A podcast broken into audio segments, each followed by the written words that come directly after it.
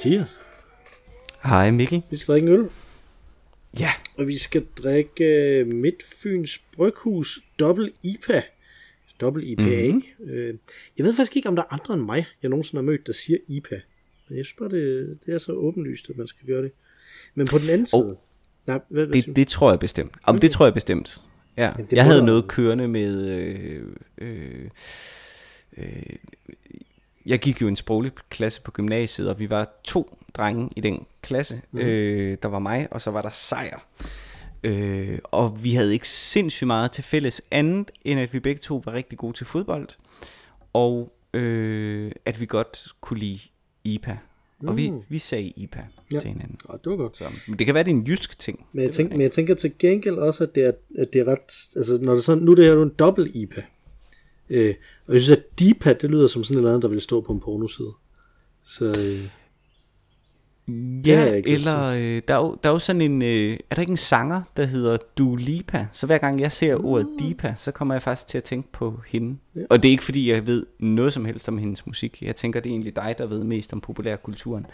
Men, øh, men det kommer jeg til at tænke på. ja, det er jo sørgeligt, ikke? Det er mig, der ved mest om det. jo, det er, ret, det er faktisk ret vildt, ja.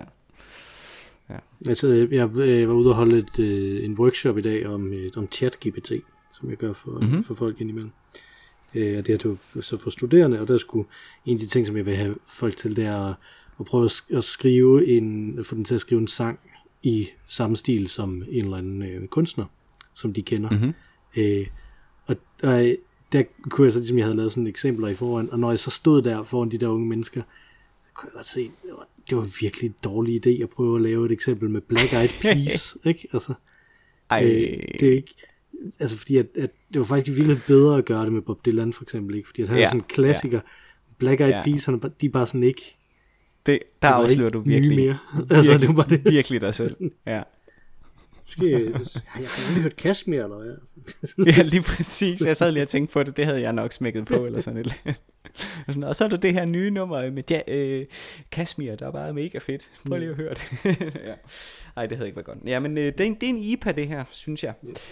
Og så er der en elefant på. Det er der. En elefant i mm-hmm. Eller ja, jeg er sådan en kriselefant fra, øh, fra Ringenes Herre, ligner det næsten. Ja, ja det gør det faktisk. med sådan en gigant øh, horn, og så er den jo så Bruten Bottled Midtfyns Bryghus i Danmark. Midtfyns Double IPA står der er en amerikansk inspireret mørk ragfarvet øl med et flot lyst skum. Bryggeren har valgt at forhum- tørhumle, ikke forhumle, det var altså godt, det var et godt verb om at forhumle noget. At forhåbentlig noget. Tørhumle denne dobbelt IPA efter gæringsprocessen for at opnå en kraftig og kompleks humleprofil af Cascade, Chinook og Centennial humle. Øh, resultatet er en øl. Det var da godt. Fedt. Men fyldig krop. Nå, okay. Den har en Men øh, både krop. blød og, øh, og kraftig smag. Den meget markante mm. eftersmag udfordrer smagsløgene. Øh, en øl, som skal opleves. Denne øl står allerbedst alene, men er også velegnet til kraftigt krydrede eller grillede retter. Så ved jeg ikke, om det, om det bare er, fordi lyset her er dårligt, men det er ekstremt svært at se øh, øh, stregen igennem ø, og øh, bollerne over ået også, og sådan noget her.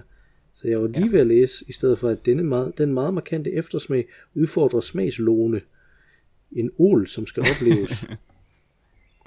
ja. Ja. Og det var måske også det, der gik galt med øh, for, forhåbning, ja, eller hvad det var, det du var sagde nemlig- deroppe. Det var det, der, Det var nemt. Ja. det, var ja. det, der, øh, der har forvirret mig. Jamen, skal vi ikke åbne den? Jeg plejer godt at kunne lide en dipa. Så. Jo, øh, lad os det. Lad os det.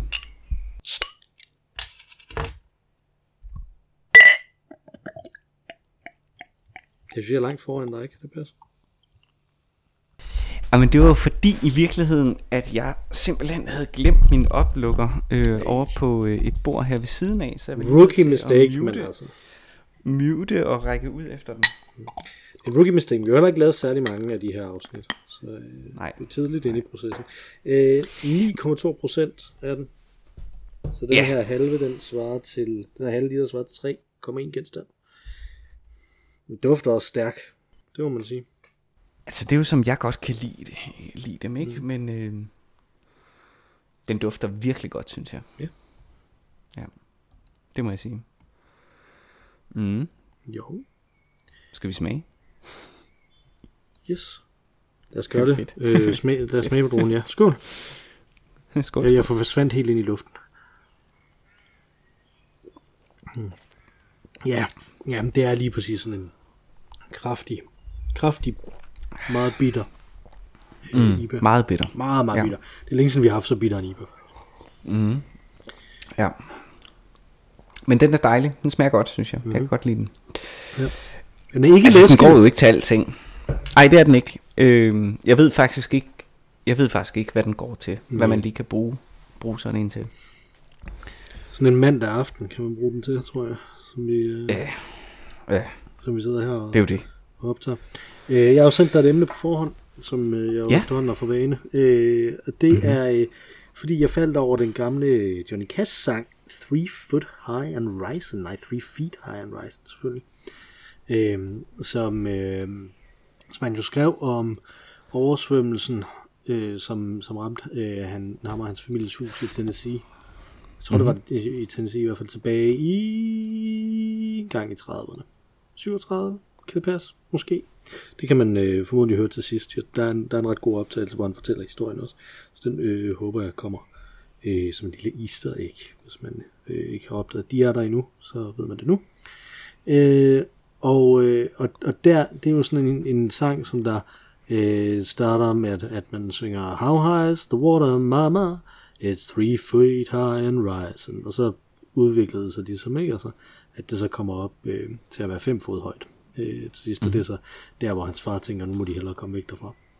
Øh, og, øh, og det er jo og det er så ligesom en af de her måder, som det så gik op for mig, jamen det er jo, det er jo en konstruktion her af, øh, af hvordan, hvordan man i, øh, i populærmusik ligesom forholder sig til den her øh, til den her katastrofe, den her overvældende katastrofe. Det her ideen om oversvømmelse er noget, som der jo i, øh, da vi var børn, har været sådan mm. en gammeldags ting, ikke? Altså det, det er sådan, er det i hvert fald i, min, i mit hoved, der er en oversvømmelse, det er noget, der sker for, for folk i Bibelen, øh, og så mm. da jeg blev lidt ældre, så gik det op for mig, det også skete for folk i country-sangen, øh, mm. og nu er det jo det, som man tænker, det sker i fremtiden, øh, mm. i stedet for, ikke? Altså, og der var sådan lidt begyndende tendenser til det, jeg kan huske, der var et, et rollespil, som, øh, som øh, mig og, øh, og øh, øh, min gode ven Gnarf købte, men aldrig rigtig fik spillet. Dem, dem havde vi en del af, sådan nogle rollespilssystemer, som hed Blue Planet, som var sådan en, øh, en helt oversvømmet planet. Ikke? Altså, så der var sådan nogle mm-hmm. af de der,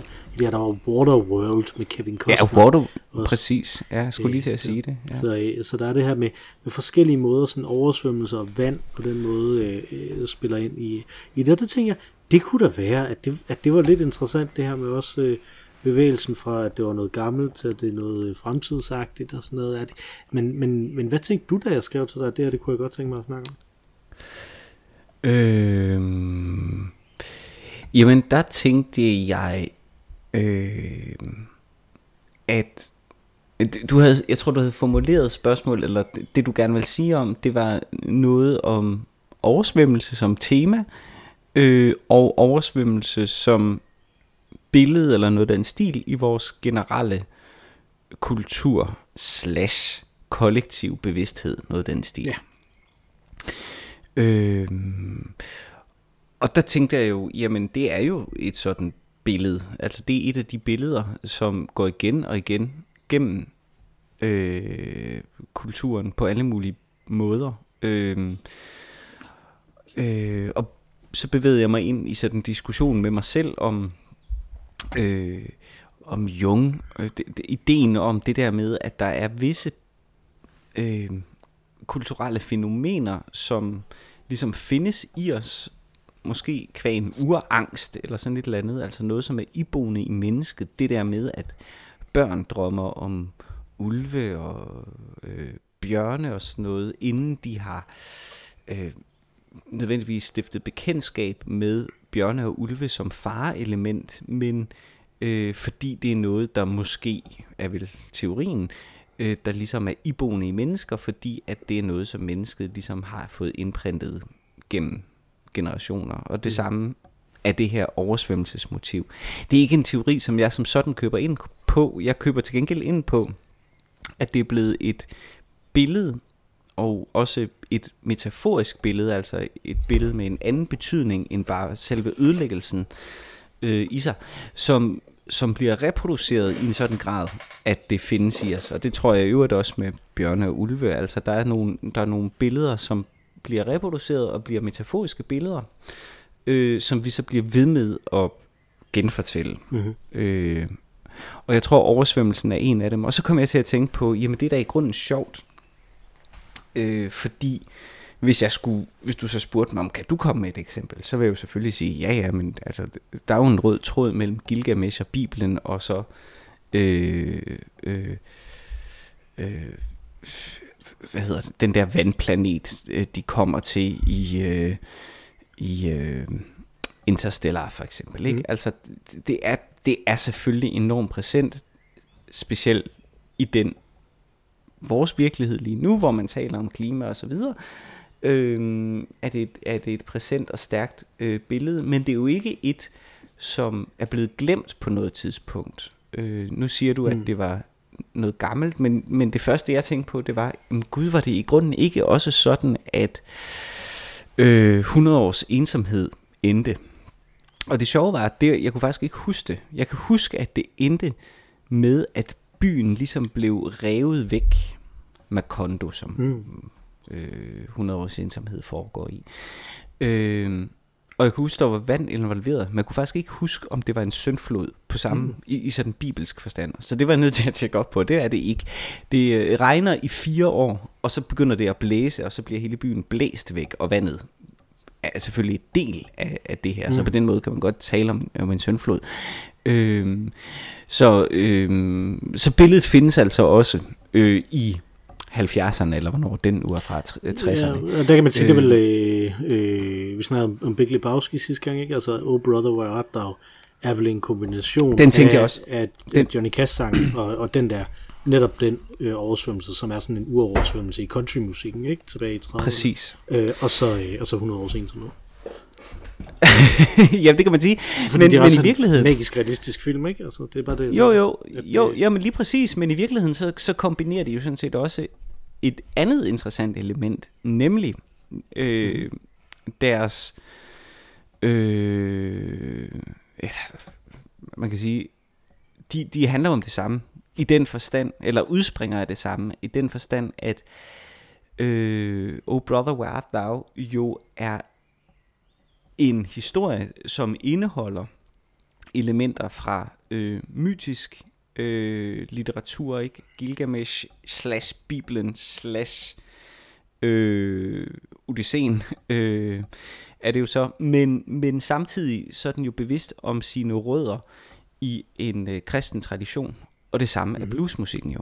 Øh, så det at tage noget konkret, øh, en konkret begivenhed, som en oversvømmelse jo er, og tolke den ud fra de rødder, man har, øh, som er kristendommen for langt de fleste i vores vestlige verden jo, øh, giver automatisk den forbindelse, tror jeg. Altså det, det bekræfter sådan set, eller det, det, det, det noget af det, der er med til, at vi genfortæller den samme historie igen og igen, tror jeg.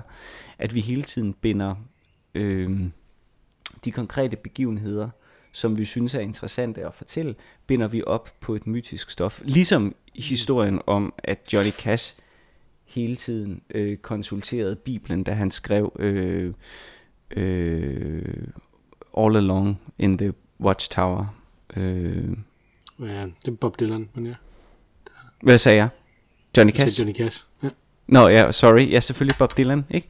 Altså, at det er naturligt, at kunstnere konsulterer materiale, som gør, at vi reproducerer. Jo, man kan sige, der er vel også et eller andet med, at, øh, at, at vi på samme måde, som vi diskuterede for nogle, øh, for nogle gange siden med, med det der med, med træer, ikke? Altså, at for mig er træer træer, ikke? Altså, de er ikke, der er ikke, øh, når jeg tænker på sådan noget som The Lodge, for eksempel, så tænker jeg kun på Monty Python, jeg tænker på Monty Python sketchen, jeg tænker ikke på træet, The Lodge, vel? Mm. Altså, mm. Øh, mm. At, at, at, det der med, at, at jamen, selvfølgelig er der noget verden derude, men vi ordner det i vores øh, bevidsthed, ikke? Altså, øh, og der kan man sige, myter har jo den her, øh, har jo den her effekt, og specielt den her oversvømmelsesmyte, tænker jeg jo har den her effekt af, at, at det er vores sprog for den totale destruktion, der udspringer af noget, der også giver os liv.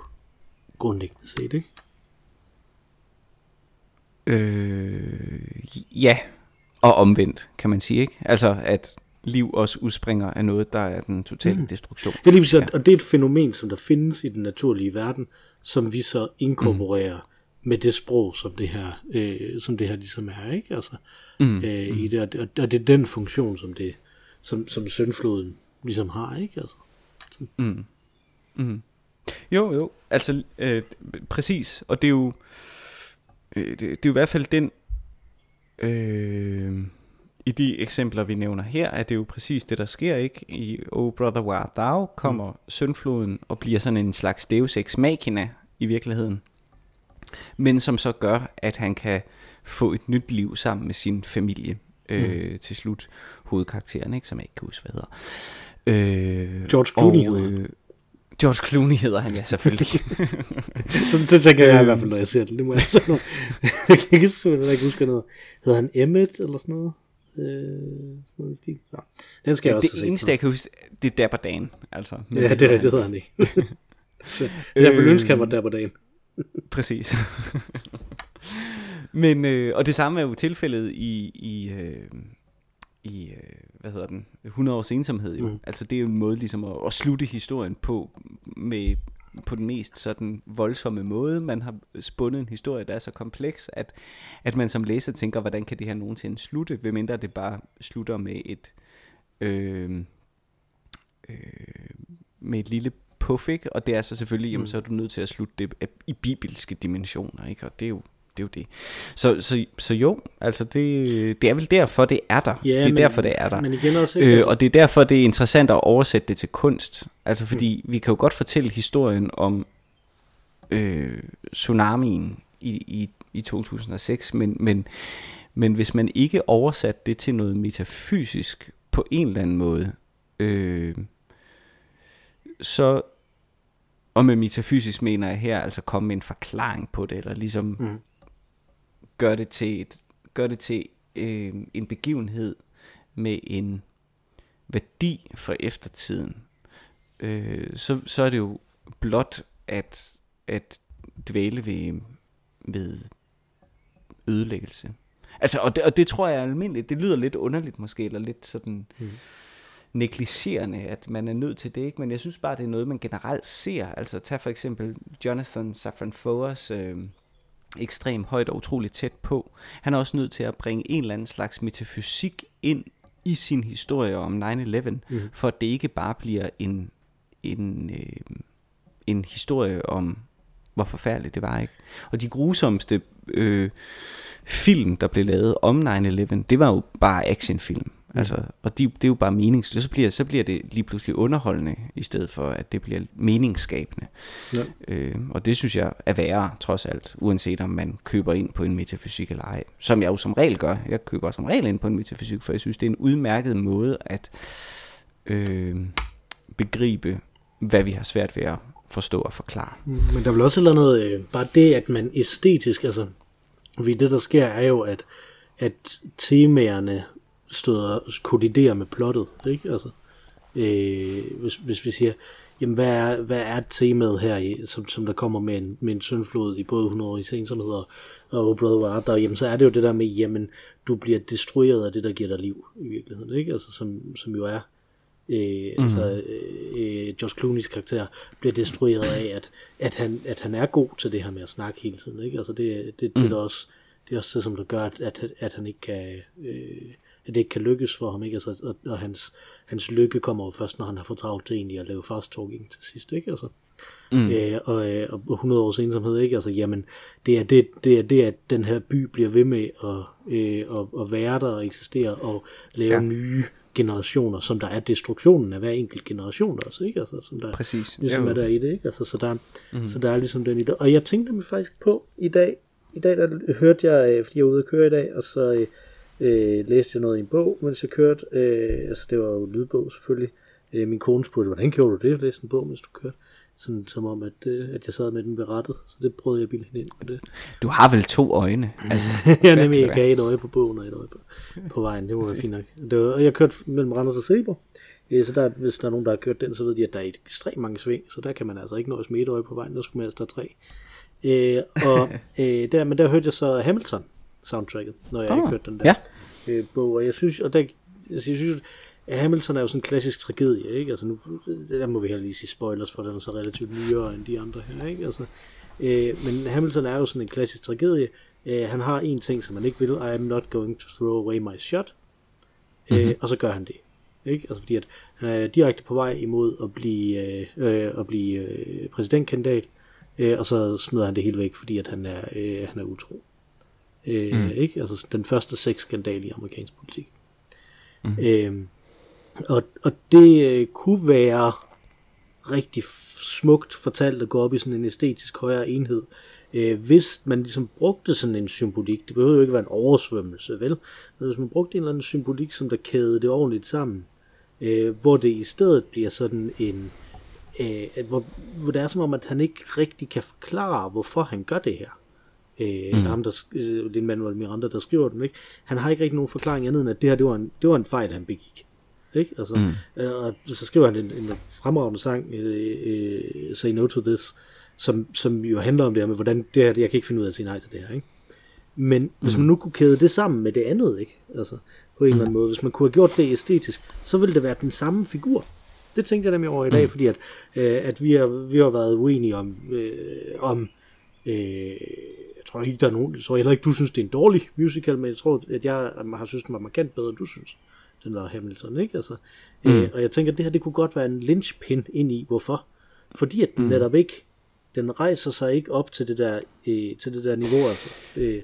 Nej, og det er jo det, jeg skulle lige til at sige, jamen, Gabriel Garcia Marquez er måske også bare en bedre forfatter, mm. men det er jo selvfølgelig en, det er jo en æstetisk, det er jo et æstetisk valg, og jeg synes faktisk, det er fair nok også at sige, jamen det behøver der ikke være en sammenhæng på. Hvis man laver en biografisk fortælling, mm. mere eller mindre biografisk fortælling, ikke? Øhm, yeah. så kan man godt så kan man godt ligesom sige det var sådan det var. Jeg synes de fedeste biografiske fortællinger, synes jeg, det som her afslører sig igen min smag, det er dem som skider på det.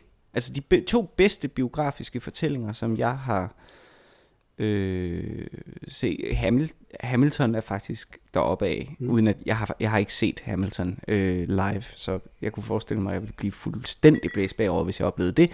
Men, men, men to eksempler på biografiske fortællinger, som, som jeg synes er virkelig, virkelig velkonstrueret, gør netop det. Altså de gør livet til eksempel på en tematik. Det er Amadeus af, mm. af Peter Schaefer, Millers formand, øh, som fabelagtig gør øh, Mozarts liv og øh, Salieris liv til eksempler for noget større, noget, noget mere alment.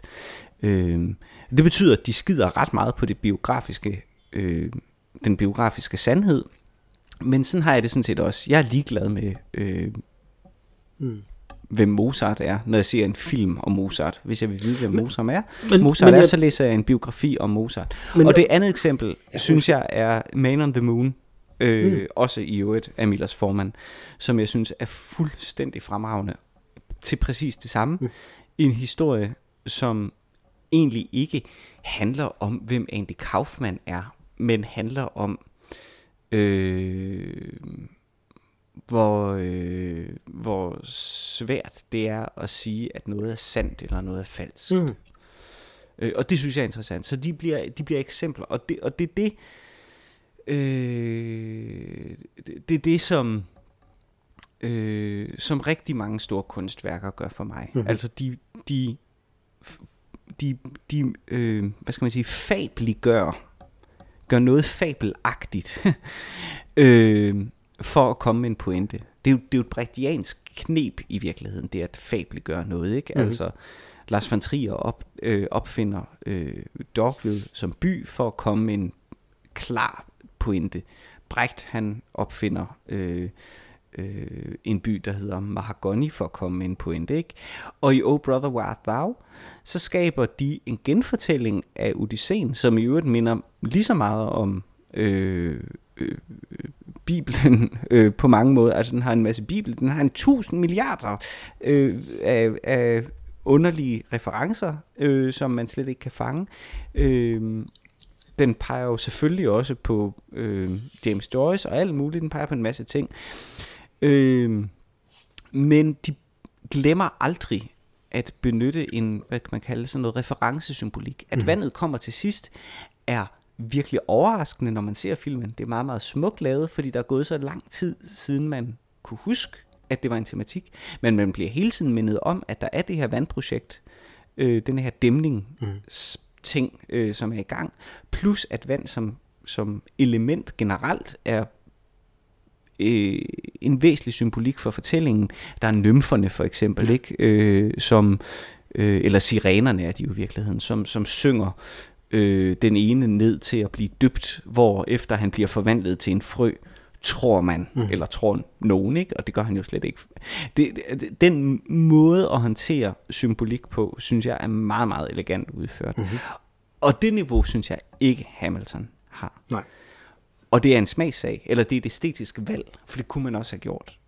Og havde man gjort det, så havde det, så havde det tiltalt mig mere, fordi jeg kan virkelig godt lide den måde at, øh, at, at, at værket sådan kommenterer på sig selv på, og kommenterer på dets muligheder og dets udviklings, øh, udviklingspotentiale undervejs gennem brugen af, af billeder og symbolik.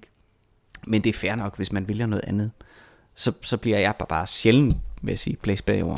Men jeg, jeg synes, altså du siger, det er det æstetiske valg øh, i, øh, i Hamilton, men der tror jeg måske faktisk, jeg vil sige, at det er faktisk et, et øh, godt eksempel på en, øh, en manglende formåen æstetisk her, fra ham, som der har lavet den. Ikke? Altså, igen, jeg synes, det er en super, det er en super, super god musical. Jeg elsker den virkelig mm. meget. Ikke? Jeg kan rigtig, rigtig mm-hmm. godt lide rigtig, rigtig meget musikken også, og, og, og jeg synes, den er øh, imponerende konstrueret på rigtig mange måder, men der er en er akt 1, og der er en akt 2.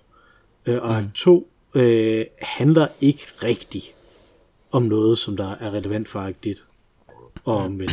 Altså, mm. det er to meget forskellige fortællinger, der er, øh, der er i dem, ikke? Altså, øh, og jeg synes, det er mm. lidt interessant, fordi jeg hørte det nemlig derovre fra, fra afslutningen af, af 1 over til 2'eren, hvor, der, hvor den ligesom igen slutter af med den der I'm not throwing away my shot, fordi det er der, han er det er altså, han triumferer der, ikke? Og skriver The Federalist Papers, og, har, mm. og bliver øh, Treasury Secretary og sådan noget, ikke? Altså, og før Jefferson kommer hjem.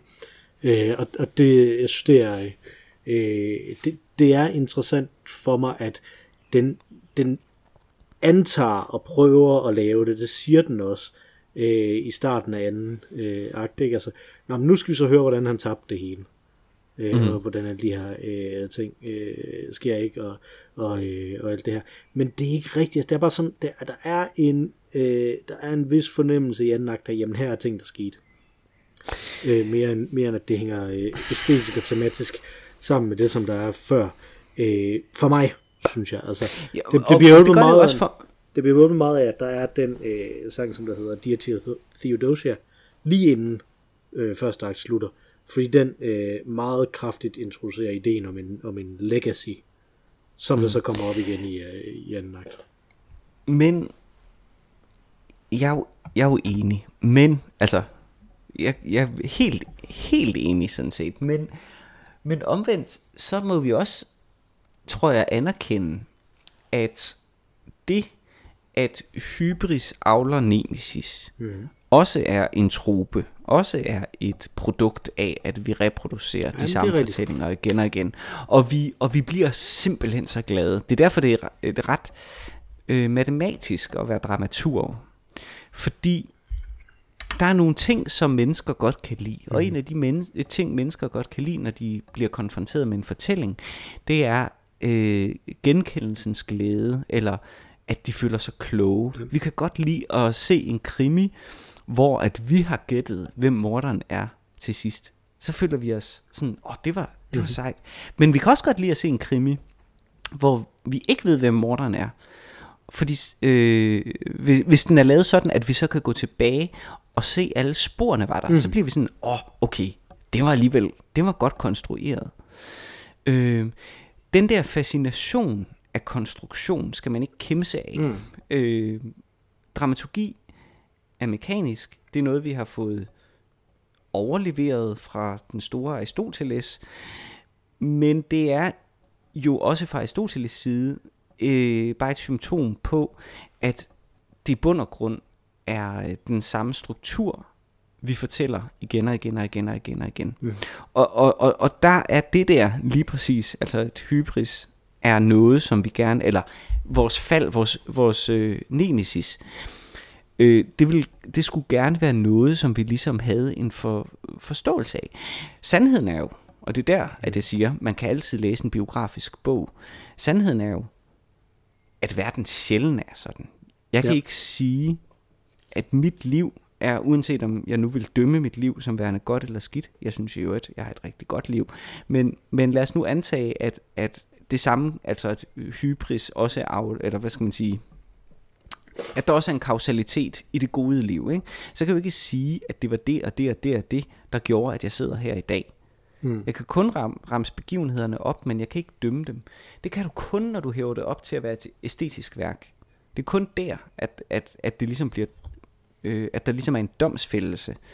Øh, at man overhovedet kan tale om, om noget sådan som et hamartia, et fejlgreb, som, som de mm. store græske øh, øh, tragedie men, øh, men, protagonister havde. Men, havde, men, har du det slet øh, ikke men, på den måde med, med dit liv? Har du slet ikke, at du, at du øh, kigger på det som et, som en narrativ, som en æstetisk ting? Forholder du dig ikke til dit liv på den måde? Øhm, jo, det gør jeg, fordi at jeg igen, jeg tænker jo meget dramaturgisk, og jeg kan se... Ja, men tænk bare, det er bare en måde at, at skabe mening også jo, ikke? Altså, øh, jo, jo, at, jo, jo, det, det, jo, jo, jo, jo. Øh, men jeg er, også, jeg er også bevidst om, jeg er bevidst, jeg vil sige, jeg er ret bevidst om den konstruktion, som dramaturgi er. Mm-hmm. Og jeg er ret bevidst om, at, som jeg sagde lige før med afslutningen på øh, 100 års ensomhed, det er på, det er på en måde, altså at, at det måtte enten fise ud i ingenting, eller også så måtte det ligesom ende med et brag.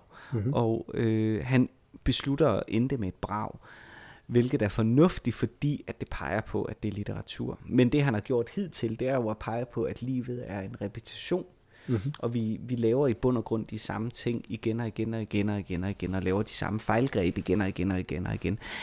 Og man kan sige, forskellen på mit liv og de liv, som jeg arbejder med, når jeg konstruerer skuespil, det er jo, at jeg styrer det imod et mål. Mit liv styrer jeg ikke imod et mål.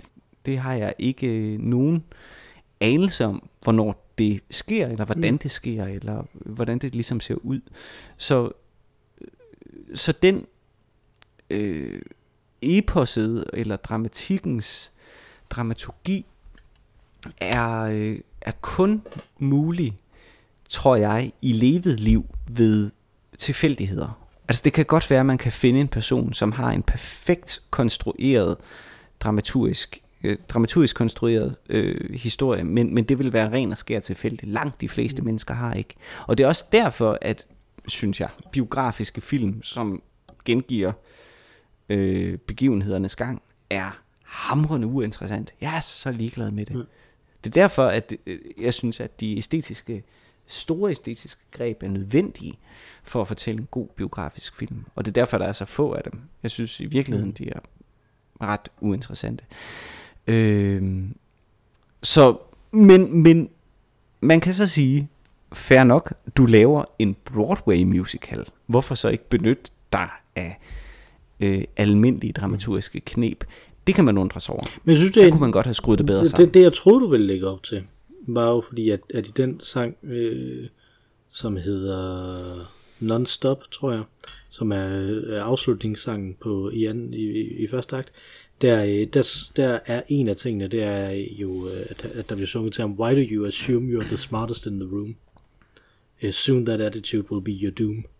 Ikke mm. altså? Uh, og mm. det er jo hybris nemesis grundlæggende set, bare direkte ind, og det er det, der jo så, og det har du fuldstændig ret i, at det er jo så det, de prøver i virkeligheden at sige, det er temaet for anden akt. Mm. Øh, det her. Men det er jo anti-amerikansk. det er jo jantelov. Altså, ja. øh, at, at, og i øvrigt jo også langt væk fra den der øh, den effekt, som, som Hamilton har haft i kulturen i, i USA, som jo er den her empowerment-effekt for minoriteter. Ikke? Mm. Altså, så, så det er langt væk fra det, som han prøver at sige. Og det er derfor, jeg siger, at der er et æstetisk fejlgreb i det. Som han, at, det, at, at han har ikke formået at gøre det, og det synes jeg, at han har formået at gøre markant mere, end jeg ellers i øvrigt kan. Ikke? Så det er ikke, en, det er ikke sådan en, nej, hvorfor er han så dum ting overhovedet. Men det er bare interessant, ikke? Altså, det her det er hans anden musical. Ikke? Altså, mm. det er ret imponerende af, af nummer to mm. ting at lave det her. Ikke? Så det, er ikke, det er ikke derfor, men jeg synes, det er interessant, fordi at, at, at jeg har jo haft den der attitude med, at, øh, at, at jeg forstår ikke at, at jeg ikke rigtig har forstået, hvorfor du ikke synes, det var så genialt, som jeg synes, det var. Så det var et, et ret fedt gennembrud, det her som mm. jeg synes relaterer sig til netop det her også, som jeg, fordi jeg hørte den jo så efter jeg havde tænkt, okay, men det er det her, jeg vil snakke med, med Mathias om i dag også, ikke? Altså, mm-hmm. så, det, så de mhm. hænger sammen på den måde. Så synes jeg også, en ting, som vi bliver nødt til lige at tage op mm-hmm. øh, her, det er, at du siger, jamen du er meget bevidst om, hvordan dramaturgien er konstrueret, men at noget er konstrueret, gør det vel ikke mindre virkeligt, end noget, som der bare dukker op? Øh, nej, men, men konstruktionen har nogle regler. Og, mm. og det vil sige, at hvis jeg lavede noget nu, øh, og fulgte et dramaturgisk schema, så vil jeg kunne regne øh, outcomet ud af den handling. Hvis det ligesom skulle være sådan well-made dramaturgi. Ikke? Mm-hmm. Øh, og det kan jeg jo ikke i virkeligheden. Altså, og det er jo også det, der er smukt ved virkeligheden, at der er jo, øh, der er jo virkelig meget øh, serendipitet ja. og tilfældighed i det. Ikke? Altså, øh, og jeg synes, nogen øh, værker er, er helt fantastisk gode. Og faktisk, hvis vi lige skal dvæle lidt ved Coen-brødrene, så er det det, øh, som de som regel er fuldstændig mesterlige i. Ikke? Altså, mm-hmm. at mhm. man følger et eller andet plotspor, øh, og tænker, at det her er stort og betydningsfuldt, fordi det er lagt op ud fra de dramaturgiske øh, principper og logikker og vaner, øh, som det ligesom er, øh, og så afmelder de det lynhurtigt. Altså, det vil sige afmelde, det er sådan, måske tage et ord, ikke? men, men mm. så fjerner de det som værende betydningsfuldt. Et godt eksempel er for eksempel i Burn After Reading, hvor at man vælger at, at have Brad Pitt til at spille en, øh, en ret central rolle. Mm-hmm. Øh, det at vælge Brad Pitt til det er i sig selv en trope, en dramaturgisk trope, kan ja. man sige. Ikke? Altså der her, her vælger du simpelthen at pege på, det her er en vigtig karakter, fordi vi har hyret på det tidspunkt Hollywoods lækreste mand, stjerne nummer et. Øh, han har sikkert været røvdyr og alt muligt. Det må være vigtigt, det øh, der sker for ham i denne her historie. Alle publikummers blikke rettes mod hver eneste åndedrag, mm-hmm. øh, den karakter tager hvorefter de afmelder ham på brutal vis. Det er mesterligt. Mm-hmm. Altså, fordi det er jo en kommentar til, hvordan livet i virkeligheden ja, lige præcis. Så du... Og ikke bare brutal, men også betydningsløs vis. Ikke? Altså, det er det, der præcis, er. fuldstændig betydningsløst. Ikke? Så sidder man og tænker, okay, what the fuck, hvad fanden var det? Ikke? Og det er de nemlig altså, mesterlige. Og det er fordi, de har sådan en gennemgående tematik, tror jeg, gennem alle deres voldelige film, mm-hmm. som handler om, at vold er, sådan som jeg læser det i hvert fald, at vold er øh, meningsløs ja. generelt. Altså jo, livet måske i, i, i, i sin helhed, men, men i særdeleshed vold er bare meningsløs. Ja, øh, ja og et liv dedikeret øh, til vold også, ikke? Altså et liv, hvor vold ligesom har en, har en, en, en, en central effekt af meningsløs. Præcis, præcis. Og, og et, et andet godt eksempel i øvrigt er jo den her tv-serie Fargo, som, som kom for nogle år siden, som de ikke var direkte involveret i, de var vist øh, executive producers på det, men, men det blev skrevet af nogle andre, men, men det tog ligesom udgangspunkt i Fargo-universet, og der mm. er i anden sæson sådan et gennemgående UFO-motiv, som på den ene side forbliver totalt ukommenteret. Altså at UFO'er til synligheden bare findes i det her univers. Mm-hmm. Det vil være noget, som i andre film vil være en rimelig stor ting Altså at man måtte forholde sig til, at UFO'er faktisk findes. Og på den anden side, så tjener de som en Deus Ex Machina. Mm-hmm. På en ret konkret Deus Ex Machina-agtig måde. Ja. Øh, men som igen samtidig forbliver fuldkommen ukommenteret.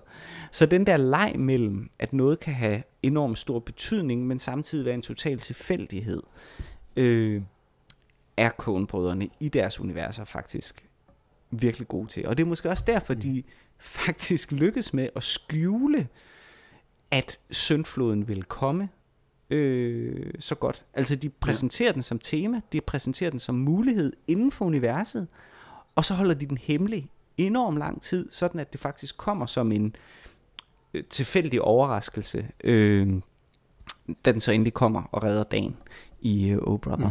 Mm. Øh, men de er også ekstremt gode historiefortællere. Ja, og jeg synes, altså, at jeg, jeg har snakket om den før, ikke den der bog, som, øh, som ham, en som der var intern på, øh, på The Big Lebowski har skrevet, ikke? Altså, hvor, mm-hmm. hvor jeg, jeg har stadig ikke slået op, hvad, det, hvad den hedder, men man kan finde den på Audible.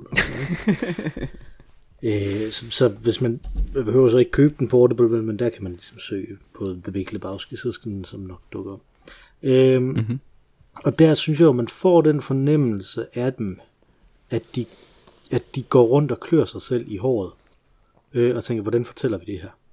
Ikke? Altså, mm-hmm. at de har en ekstremt skarp fornemmelse af, hvad det er, de godt vil med det her. Mm-hmm. Og, så, og så tænker de, hvordan gør vi det? Mm. Den her karakter skal vi bruge, vi skal bruge den her karakter, øh, og den her karakter. Hvordan får vi dem til at fortælle det her? Ikke? Altså, at det, at det er den, den vej ind, de har det. Ikke? Altså sådan, at jamen, vi er i det her miljø, vi er i den her, med de her karakterer, og vi vil fortælle det her, hvordan gør vi det, sådan, så det er sådan en, hele tiden, hvilke greb bruger vi for at, at kunne gøre det her, ikke? Altså, som er sådan en, en ekstremt fascinerende øh, seriøsitet omkring mm. kreativitet, ikke? Altså, som jeg tænker, du har adgang til ret tit, ikke? Altså, øh, i, dit, øh, i dit arbejde, som, som jeg jo havde adgang til, dengang jeg virkelig arbejdede med det kreative, ikke? Men som, som er meget langt væk mm. i mit liv nu, ikke? På mange måder. Mm. Øh, som jeg synes er virkelig, er virkelig interessant, og som, øh, Mm. Så jeg, jeg kunne godt tænke mig lige at, øh, at vende tilbage til, øh, fordi jeg troede faktisk, at du måske var ved at lægge op til en, en diskussion, øh, men det var fordi, jeg selv godt kan lide den, af, øh, øh, af Johnny Cash-filmen. Den bliver vi nødt til at nævne, når nu Johnny Cash var med i starten her, og vi også snakker om mhm. biografi mm-hmm. øh, her, ikke? Altså, øh, og jeg kan jo rigtig godt lide den film, og nu er det øh, ligesom bare øh, deklareret. Øh, men den er også ekstremt meget øh, schwung og ekstremt meget amerikansk øh, øh, ost på ost, som jeg ved, du kalder det, ikke? Altså, øh, mm-hmm. der. Øh, men jeg synes jo, at den i en vis forstand lever, altså på, på, på samme måde som når der er en gang en enkelt gang imellem en superheltefilm, en Marvel-film, lad os sige det på den måde, som der handler om noget andet end det, der sker. Ikke? Mm. Øh, så synes jeg jo, den gør det også. Altså, at det, den handler om, det er, hvordan øh, kan det lykkes mig øh, og, og se min far som et menneske igen. Ikke? Altså, mm-hmm. øh, fordi at, mm-hmm. at, at øh, han øh, øh, det, det, så sker jo det, at hans, at hans bror dør, og faren helt vildt tydeligt, og i filmen er det jo ekstremt tydeligt, som rigtig amerikansk tydeligt, at han råber det af ham, ikke, og kaster en ting efter ham. Øh, mm. mener, at det burde være Johnny Cash, der døde, ikke? Øh, i stedet for den anden søn, fordi han bedre kunne lide den anden søn. Øh, Øh, og, og hvordan ser jeg ham så som et menneske igen, og, det, og, og, og en hele filmen er den her vej igennem øh, den totale selvudslettelse af sig selv, fordi at han, at han jeg kan jo kun øh, få min far reetableret som menneske ved at ved at sige, at hans perspektiv er validt, ikke? så derfor så bliver jeg nødt til at udslette mig selv og være et frygtet menneske. Sådan som han synes, jeg er. Ikke? Øh, hvor det så ligesom er, og det er jo det, der, der på, på, samme, på, på en og samme tid er ekstremt fantastisk og ekstremt amerikansk klamt ved den her film, det er, at, at svaret er, at han selv får børn. og, mm. og så ser, hvordan han er bedstefar for de her børn, og får lavet de her, ikke? Altså, det er derfor, der er den der scene til sidst, hvor, øh, øh, hvor øh, øh, Johnny Cash's far så forsøger ligesom at snakke i en, øh, i en øh, legetelefon med, med Johnny Cash's sammenbragte børn, ikke? Altså, at det er den tematik, mm. der er et eller andet sted i den øh, som, som, som prøver ligesom at, at dukke ind igennem det her med, at den samtidig også vil være den der film, som, som øh, Charlie Parker-filmen Bird øh, også er som... som den har jeg ikke set. det har jeg virkelig, virkelig tænkt på, mens du har snakket om det her, Dan Tyrell lavede en, en episk øh, negativ anmeldelse af den øh, hvor han øh, skrev okay. blandt andet, fordi Clint Eastwood, der instruerede den, ikke? hvor han siger, jeg er mm-hmm. sikker på, at Clint Eastwood han har fundet præcis den skraldespand, som øh, Charlie Parker kastede op i på præcis det her tidspunkt, og så haft den med i den her scene. Ikke? Altså, at han kritiserer mm-hmm. den for præcis det, du snakker om, ikke? at det her en-til-en mm-hmm. billede er, øh, er frygteligt. Som jeg i øvrigt synes, den film er ekstremt langt væk fra. Den er bare, den, den vil for eksempel virkelig skubbe en hvid karakter ind i den her grundlæggende afroamerikanske historie, ikke? Altså, Ej, virkelig. okay, der, ja. der, er nogle, der er nogle problemer, men samtidig skildrer den også et, et miljø, miljøskildringerne er gode. Så det er virkelig ligesom, ligesom HBO's Rome-serien, og nu øh, fri associering. Mm. At der er miljøerne Jo, men- meget, meget markant bedre end plottet, og i forhold til at forstå, hvad der rent Ja. faktisk skete historisk, ikke? Så, så er miljøet ekstremt godt. Nå, anyway, øh, jeg mm. har øh, snakket i, i fire minutter nu om, hvor meget jeg kan lide øh, Walk the Line øh, film, så nu får du fire minutter til at forklare, at du ikke kan lide den. Nej, jamen, det synes jeg, jeg synes, det, jeg synes, det er fint. Altså, fordi jeg vil sådan set ikke brokke mig over Walk the Line. Og jeg, jeg kan også godt lide den der Dirk-film, som var der for nogle år siden. Og nogen vil sige, uh, den har da også et underligt metafysisk lag, og vil fortælle noget andet. Den har jeg jo ikke Problemet set. er bare... Nå, okay, men den... Ja, men det er også ligegyldigt. Men, men problemet er bare, at mange af dem, de tager livene og finder noget i dem, som de så kan dvæle ved, og som kan være interessant. Eller lad os sige, uh, A Beautiful Mind. Ja. Ikke? Altså, den har vi alle sammen set. Den har jeg heller ikke. Eller, eller, nej, okay, fuck det. Men den gør, den gør også det samme, ikke? Den fortæller virkelig en god historie, og finder et punkt i øh, historien, netop som du, som du siger, Walk the Line også gør, den finder et, et nedslag, som er motor, tematisk motor, undersøgelsesobjekt, eller hvad fanden man nu vil kalde det, mm. og så øh, spinder resten af historien om det. Og det er fint og Hollywood-agtigt, og storslået, og skide godt skuespil, og så videre, så videre, så videre. Og det er en, en rørende fortælling, og øh, nogle af de her film, jeg har nævnt, har endda også god musik med i sig. Det, det er virkelig godt. Men det den ikke gør, synes jeg stadig, det er, at den er røvlig glad med personen. Mm. At den insisterer på, at øh, det undersøgelsesobjekt, som forfatteren har haft, er vigtigere end personens liv. Og her vil jeg komme med et tredje eksempel på fabelagtig Men øh, Må, må jeg lige... fa- fabelagtig biografi. Må jeg lige, jeg er lige nødt til at sige. Jeg må ikke lige, ja, okay. okay, du gør det. Ja, okay. lige, bare for at være helt sikker. Altså det du siger, det er, at de burde være ligeglade med personen, ikke? Jo, Ja, de burde være præcis. fuldstændig ligeglade med personen. De burde være fuldstændig ligeglade med personen. Det- Det oplever jeg, at Peter Schaefer, da han skrev mm. Amadeus, har helt sikkert læst helt vildt meget om Mozart og om Salieri. Men han er kommet øh, ind på den Øh, anden side af det, ikke? Han er kommet hen på, hvad så- er, handler det her præcis. egentlig om? Hvad handler det her egentlig om? Og så har han sagt, okay, jeg kunne egentlig godt...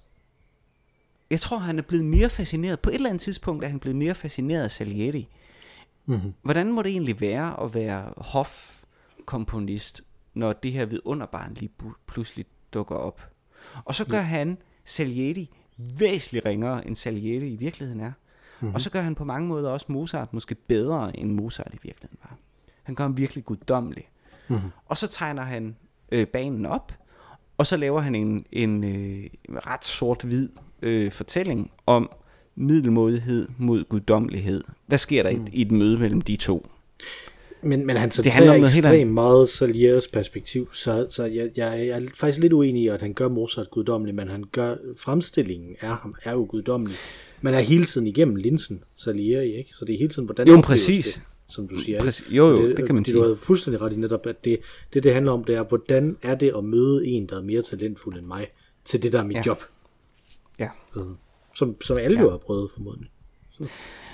Nå, men og du det, havde et tredje Præcis, eksempel. og det, og det tredje eksempel, øh, Per Olof Enqvist fra Enormenes Liv, øh, som jo er en H.C. Andersen slash i særdeleshed Johanne Louise Heiberg, Heiberg øh, biografi, et Mhm. skuespil øh, af en sve- svensk dramatiker, øh, som intet har med virkeligheden at gøre, men som fortæller en fuldstændig fabelagtig historie om, hvordan det er at komme fra små kår og kæmpe sig øh, vej. Og, og jeg synes, det der er kendetegnende ved de her, det er, at øh, fortællinger, det er, at, øh, at personernes liv har rummet en, en fli af tematikken, og så bliver den blæst ud af proportioner i forfatternes øh, skabertrang. Øh, og det gør, at de bliver virkelig personer for os, og vi husker dem mm. for eftertiden, og det er frygteligt for historieskrivning, men det er skide god dramatik eller filmkunst, eller hvad det nu måtte være. Ikke? Hvor det andet, de, de forsøger ligesom at fortælle historien om Dirk Passer, eller fortælle historien om øh, øh, Johnny Cash, og så sige, at det var denne her begivenhed. Altså de gør præcis det, jeg siger, livet er ikke sådan. De gør, at en begivenhed lige pludselig bliver hamatia, eller bliver mm-hmm. øh, hybris, eller hvad man nu måtte kalde det, for, for resten af livets øh, øh, øh, øh, handling. Mm. Og, og, og sådan er liv bare ikke. Sådan er liv ikke rigtigt, ved mindre man ligesom gør det. Man kan godt sige, okay, mit liv, jeg var ikke, mm. jeg var ikke blevet dramatur, hvis, øh, hvis jeg var, øh, hvis jeg var blevet i Aarhus, for eksempel, ikke? Mm. Og jeg var jo ikke blevet i Aarhus, hvis jeg havde haft en anden kæreste, og jeg havde ikke haft min nuværende familie, hvis jeg havde haft en anden kæreste, mm. og så havde jeg ikke været dramatur, og hvad havde så været. Så du kunne sagtens lave en historie, men det, det er en irrelevant historie. Det er en... Det, det er jo ikke... Det er bare sådan, livet er. Det er, mm. ikke, det er ikke dramatisk. Det er ikke noget, der, der lærer noget om noget. Altså, dramatik er kunstigt. Ja. Det er derfor, det er kunst. Øh, og det er nødt til at destille, destilleres på en eller anden måde, før det bliver relevant, mm. eller fabelagtigt gøres, som, som jeg startede med at sige. Ikke? Mm. Øh, og det tror jeg virkelig på. Jeg har lige nu, nu kan jeg jo godt sige det, jeg har lige været nu, øh, fordi nu er det blevet offentliggjort, øh, mm. været igennem en, øh, en, øh, en proces, øh, hvor at vi skal lave... Øh, vi skal lave Hannah, en Hannah Arendt forestilling. Mm. Og, og det er jo en biografisk fortælling. Og jeg synes, det er mega fedt. Jeg glæder mig vildt meget til det. Men jeg som dramatur på den proces, har jeg været mere optaget af de dramaturgiske virkemidler, end øh, den historiske Anna Arendt. Det tror jeg øvrigt, han Arendt ville have takket dig for.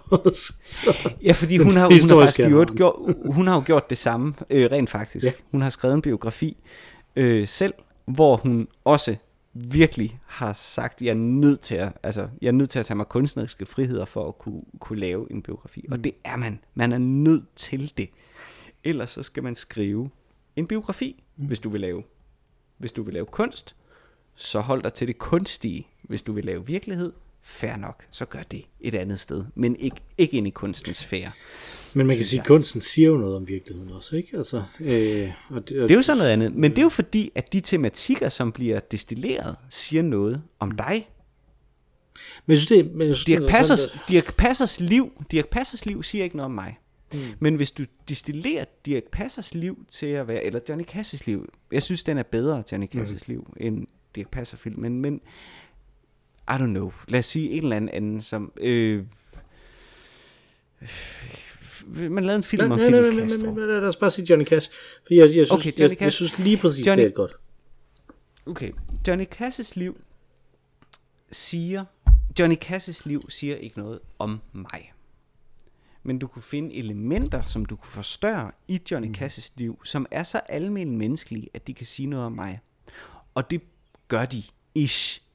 Forholdet til ens far, for eksempel, det er ret almen menneskeligt. Mm. Så det er fornuftigt at forstørre det op. Det er bare ikke lige så stort som en konflikt, synes jeg, som handler om min egen middelmodighed. Det smukke ved Saliette-historien, det er, at vi er alle sammen middelmodige. Der er ingen, der er guddommelige. Men er det ikke, men er det ikke også fordi, at, at du ikke har det, den her konflikt med din far? Som rigtig mange mennesker har. Er, det, mm. er, er vi så inde og snakke om, om vi har det imposter syndrom i stedet for? der kommer kørende her. Om, om du har den her, er jeg den middelmåde? Er der nogen, som der er bedre end? Er jeg, fordi du, du, du i tale tit det her med, at du er håndværkeren, det er dit æstetiske øh, sådan, øh, hvad skal man sige, det æstetiske store forbillede, ikke? Det er håndværkerdelen, og ikke, og ikke geniet, ikke? Altså, mm. er, er, der, er der noget, som der ligger der og, og roder rundt i, i, hvordan du konstruerer din fortælling om dig selv, som gør, at du synes, det er en større konflikt end det andet, ikke? Altså, hvor det ville være en større konflikt, hvis du havde den her konflikt med din far, som jeg jo ved, du ikke har, på samme måde som, som, som John Cass har. Det kan godt være. Det kan godt være. Ja, nu skal det heller ikke blive confessions. Øh, Nej, så bliver det så bliver det jo, så bliver det jo, øh, det blev sådan helt, øh, så endte vi jo alligevel med, og måske ikke med Jung, men så i hvert fald med Freud. og det er nemlig, og det, og jeg synes, at, og det var derfor, jeg, jeg håbede, at det var der, vi kom hen med den der Johnny Cash ting, ikke? Det var jo, at, øh, at, at, at den er jo, øh, som du siger, livet er ikke sådan, at der sker en ting, og det, og det definerer hele livet, men det er der jo nogen, der mener, det er. Og det er jo for eksempel den her, mm. sådan, hvis du, hvis du bliver udsat for et barndomstraume, så øh, fylder det hele livet. Ikke? Altså, det er sådan en, jeg ved ikke, om det er Freud som sådan, men det er i hvert fald sådan en freudiansk, psykologisk tankegang. Ikke? Altså, øh, mm. som, som, som, som ligesom er der. Ikke? Altså, øh, og det er jo den, der virkelig er i den film. Øh, og den film kunne mm. lige så godt være, og det, og det tror jeg helt klart, den Johnny Cash's liv er inde i mit hoved, er den, øh, er den og det, det bringer jeg jo så ind til den film, som det ikke nødvendigvis er i den film, ikke? Men, men det er, jamen, ikke så meget, at der er en ting, øh, som der, som der er et traume, du ikke kan undslippe, som er det filmen siger. Men i stedet, at der er en ting, som der er et traume, og hvis du bliver ved med, på grund af det, der er rundt omkring dig, og konstruere det som et traume, og konstruere det som den her ting, og det er ikke noget, du nødvendigvis kan bryde ud af helt af dig selv. Det er ikke fordi, at du bør gøre noget andet. Sådan noget, vel? Men øh, at, at så kan du blive defineret af det traume, som der er der. Fordi du bliver ved med hele tiden at konstruere din virkelighed. Igen og igen og igen mm. og igen. Og hvis du gør det i en kontekst, hvor det ligesom skal det her. Øh, og jeg, jeg synes, det er det, der er det, det, det, det, det der er det, igen det der sådan, øh, mit hadkærlighedsforhold til det amerikanske, ikke? Altså er virkelig i den der film. Øh, det kan man mhm. godt fornemme før også, ikke? Men jeg har det virkelig sådan med den her religion, ikke? For jeg synes jo, det er det, religionen gør. Den identificerer, her er en ting, du gjorde forkert. Og her er en mhm. ting, en synd, noget, der gik galt, og det skal definere dig. Det skal definere din essens, og det er jo derfor, jeg ikke kan lide essenser, ikke? Øh, I mm. virkeligheden, ikke? Jamen, det, det er fordi, at, at, at så, kan det, så kan det ødelægges. Og sådan tror jeg bare ikke, det er. Mm. Jeg tror, man, gen, man øh, gentagende gange konstruerer sin essens. Jeg er jo eksistentialist på den måde, ikke? Altså, Ja, mm-hmm. men, men, men, men hele, hele livet igennem konstruerer den. Og så kan man ligesom blive fanget i, at man konstruerer den på den samme måde igen og igen. Og det er jeg også med masser af åndssvage ting. Ikke? Vi har snakket om det før, ikke? Der med, at, at man kan blive totalt lammet af redsel over, hvor frygteligt man har opført sig i en situation, alle andre har glemt for 20 år siden. Ja. Ikke? Altså, øh, og, og mm-hmm. det, det er jo essensen af mit traume. Det er det her med, altså, at, at, at jeg husker de her ting, som jeg har gjort forkert, som alle andre har glemt. Ikke? Mm. Altså, øh, hvor, hvor det andet her, det er, jamen, du er det, den forkerte. Og, og specifikt jo religiøst den forkerte, der øh, søn, der overlevede. Ikke? Fordi at, at der ligger hele den her med, at, at han ville have været præst, og han gik rigtig meget op i Gud og hans, øh, hans bror og sådan noget. Ikke? Altså, I den virkelige mm. historie, ikke? som der ikke mm. er nogen tvivl om, når jeg har læst hans selvbiografi, øh, Cash's selvbiografi også, ikke? der er ikke nogen tvivl om, at det er den historie, han har fortalt sig selv meget af sit liv. Mm. Ikke mm-hmm. altså? Øh, og det filmen siger er, jamen her er en ting, bang, den kommer ud fra, den gjorde det her ved dit liv, nu skal du prøve at håndtere det. Og det, det, det er sådan, den tror, livet er. Ikke? Mm. Øh, og, det, og det er jo det, vi er uenige i, ikke? i forhold til det. Så, så jeg synes, det, jeg synes, det var meget virkelig god samtale. det var det også. Det var det Men, nu, men nu er vi også ved at være der, hvor i gamle dage, så ville vores tekniske udstyr slet ikke kunne klare det. Øh, Nej, hvor vi kommer hen over så, helt... så øh, Men nu, nu kunne vi principielt bare blive ved og ved og ved, men vi har jo også en dag i morgen. Øh, jeg har faktisk, jeg kan se hernede ved mig, der står der, at jeg har øh, plads til 102 timer resterende tid. og jeg har kun 40 timer. 20 okay. minutter. Så. øh, men jeg synes, vi skal holde den på de her omkring en time. Lad os Og jeg synes, det er interessant, fordi, og jeg synes faktisk, det sker ret tit med de her episoder, Mathias, hvor, vi, hvor det faktisk bliver rigtig, rigtig godt, synes jeg, som det blev her. Øh, det er, at, at sådan omkring 25 minutters mærket, øh, og nu kan man så spole tilbage og, og se, om, om det også føles sådan, når man lytter til det, men så, så plejer jeg at, at tænke, det er godt, at vi kun laver en halv time i den her gang. altså, men jeg synes virkelig, this took off. Uh, vi har jo et segment, vi skal have her til sidst. Uh, ugens nye kunst på gamle kunstner. Uh, ja, og det vil jeg gerne sige. Jeg tror, det du lige sagde der, det tror jeg, det handler om alkoholprocenten i den øl, vi drikker. det er godt ja. Det er, i hvert fald en, en væsentlig faktor i det. det er ikke ja. Nå, men øh, jamen, jeg øh, er været ret fascineret af maksimalisme her på det seneste, som øh, alternativ til minimalisme. Mm. Øh, meget fascineret af for eksempel den her film, som jo ryddede Oscar-bordet øh, for ikke så, længe, øh, for så lang tid siden. Øh, Everything, Everywhere, All at Once. Åh, oh, det er et af mine store... Det er ligesom det var et problem, at jeg ikke havde lært tysk, er det et problem for mig, at jeg ikke har set den film. Ja. Øh, det er maksimalisme. Mm-hmm. Det er full blown alting. Det er virkelig det modsatte af minimalisme. Og det fik mig til at tænke på en, øh, en udstilling, øh, som jeg så for nogle år siden på Arken. Hvor de havde malet væggene grønne. det var mindblowing, det var det, jeg vil sige. Nej, øh, det var heller ikke på Arken. Det var faktisk på Aros. Ah. Nu hvor jeg tænker på. Det var i Aarhus.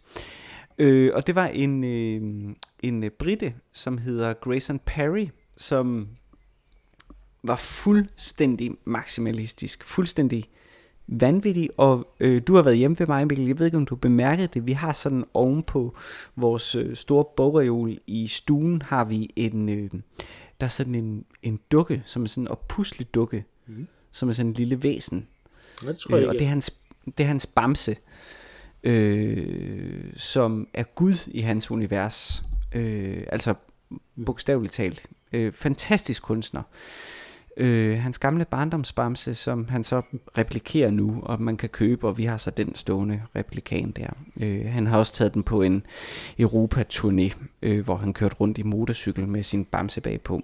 Vanvittig kunstner. Men en af hans meget maksimale værker, øh, det var, at han lavede et, øh, et, øh, en tapestri, som jo ikke er vanvittigt moderne at lave, øh, øh, moderne at lave. Men det gjorde han i bedste Bayeux-stil. Øh, ikke helt lige så langt, men alligevel langt nok til, at det kunne dække et helt rum inde på Aros. Så det var sådan øh, fra den ene ende til den anden. Det var temmelig langt, øh, hvor han fortalte historier i tapestri-stilen. Øh, og så tænkte jeg, nu er der jo så mange øh, protestantiske kirker, der laves om i de større byer til kulturhaller. Ja. Og i øvrigt er øh, Notre Dame brændt ned. Så det jeg gad se, det var øh, Grayson Perry lave øh, kalkmalerier.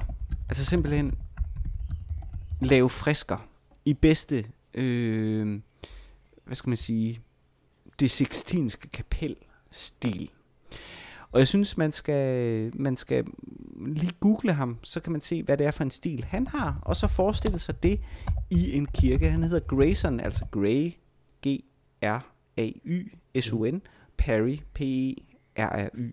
Yes, jeg sagde det rigtigt. Tjek, yes, tjek ham ud, og så forestil jer en stor kirke. Det kunne være en dansk en større dansk kirke i en, øh, i en storby, som nu var blevet et kulturhus. Det kunne som sagt også godt være Notre Dame, øh, som så lige fik en, en makeover i denne her stil. Mm. Det tror jeg kunne være mega fedt. Det tror jeg også. Det, det er et markant bedre bud end mit bud øh, i den her uge. øh, mit bud den her uge, det, det, det er jo bare i forlængelse af det, vi har snakket om, og det, og det er i virkeligheden det, han allerede på en måde har lavet, men jeg synes, at Manuel Miranda, nu har han lavet en, øh, en øh, musical om, øh, om The Founding of øh, America, ikke? Altså, så laver der en mm-hmm. om mhm. antikens Rom, som jo er det samme. Gør det det?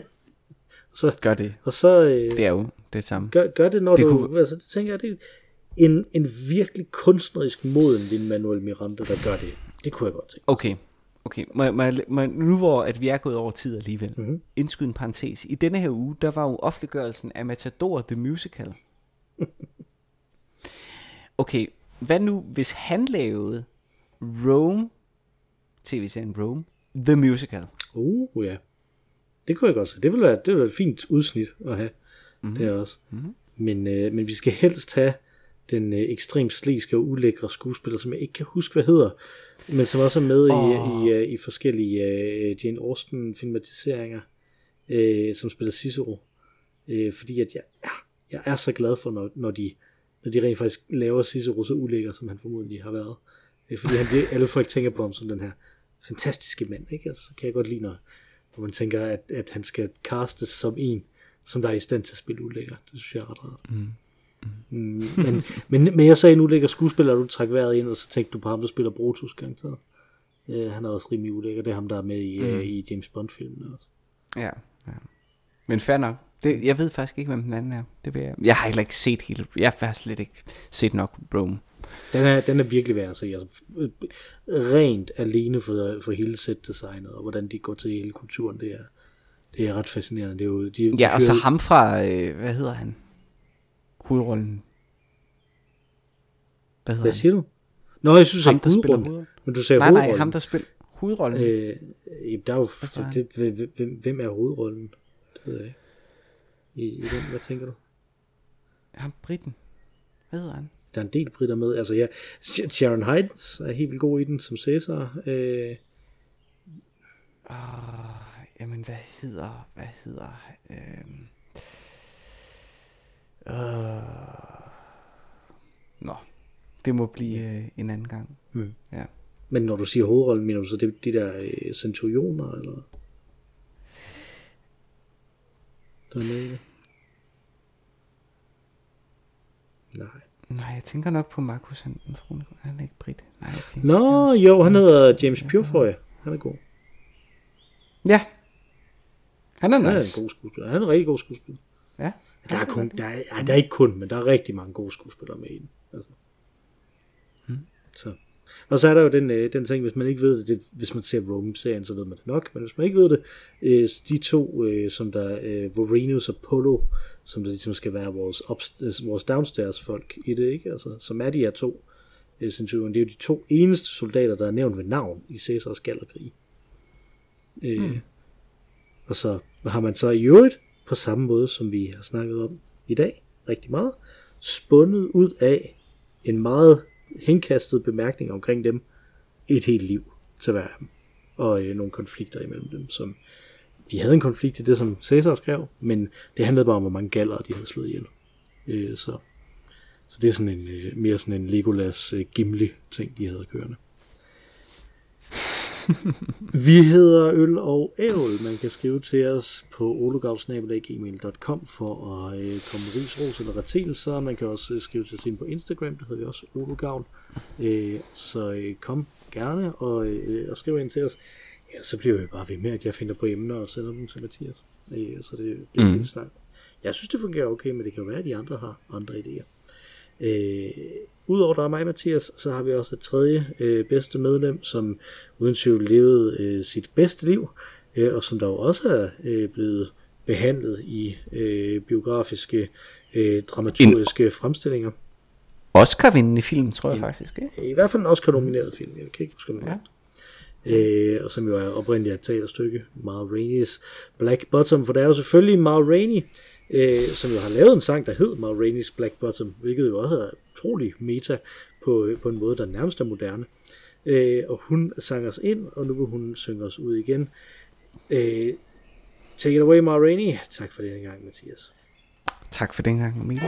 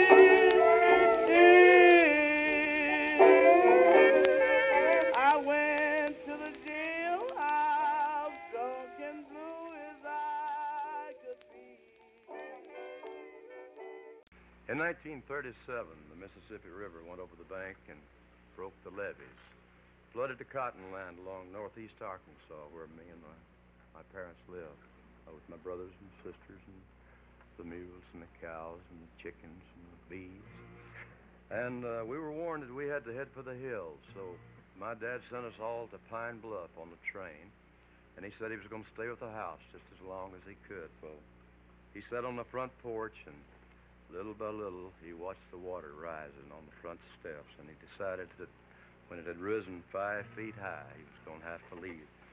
Well, he did leave, and 20 years later, I wrote this song called Five Feet High and Rising. How high is the water, Mama? Two feet high and rising. How high is the water, Papa? She said it's two feet high and rising. We can make it to the road in a homemade boat. That's the only thing we got left that'll float. It's already over all the wheat and oats. Two feet high and rising. How high is the water, Mama? Three feet high and rising. How high is the water, Papa? Said it's three feet high and rising. Well, the hives are gone. I lost my bees.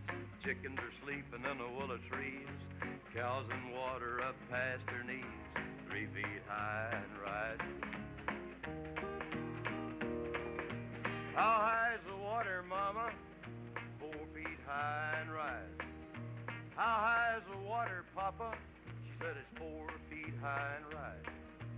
Hey, come look through the window pane. The bus is coming, gonna take us to the train. Looks like we'll be blessed with a little more rain. Four feet high and rising. How high is the water, Mama? Five feet high and rising. How high is the water, Papa? She said it's five feet high and rising. Well, the rails are washed out north of town. We got to head for higher ground. Can't come back till the water goes down. Five feet high and rising. Well, it's five feet high and rising.